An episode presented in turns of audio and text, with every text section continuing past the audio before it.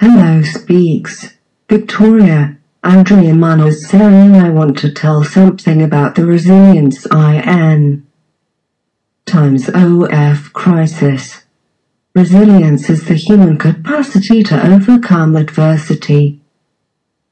Out stronger. This requires having a strong adaptability and empathy, putting yourself in the other. For this we go to the axis or core of the problem to approach the act and take responsibility for it. Because we cannot change each other we help in the process unless he decides. Must be decrypted. With the com of today. Because you allowed this to happen as we learn more from negative events, avoid unvalued judgments often negligent and loathe projection. We need to abandon the position of victims. We must move away from toxic people.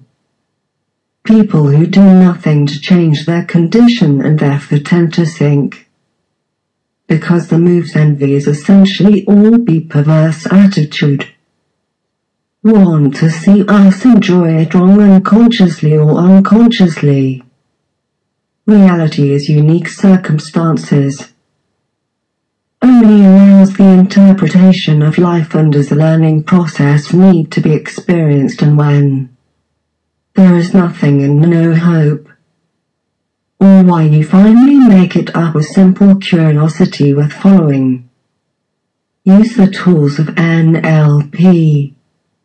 Visualize how you want a future planned this without thinking about how the so-called universal energy is responsible for bringing it to you.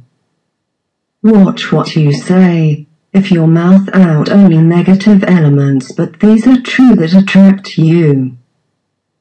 Do not use them not. Use a positive or neutral language. Write. Make lists. Get help.